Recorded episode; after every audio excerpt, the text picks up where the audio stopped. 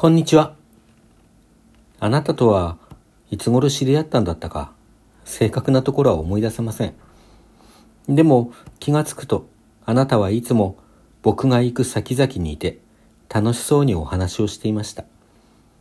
そんな人はいくらだっているんだけど、あなたとは、なんだかギャグ、まあ、親父ギャグのセンスや好きなコンテンツが近くて、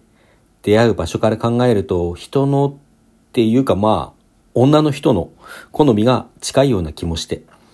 他人とは思えないというか、親近感を感じるようになっていたんです。でも、長いこと接しているうちに、だんだん分かってきました。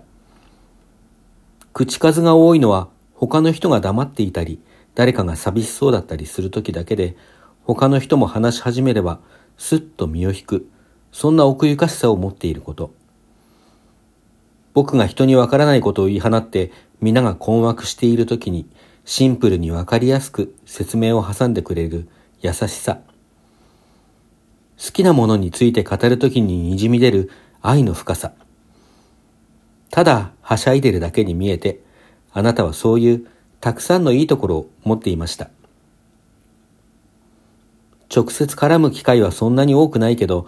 見た目可愛くて、なのにおっさんで、うどんが大好きなあなたのことが本当に大好きです。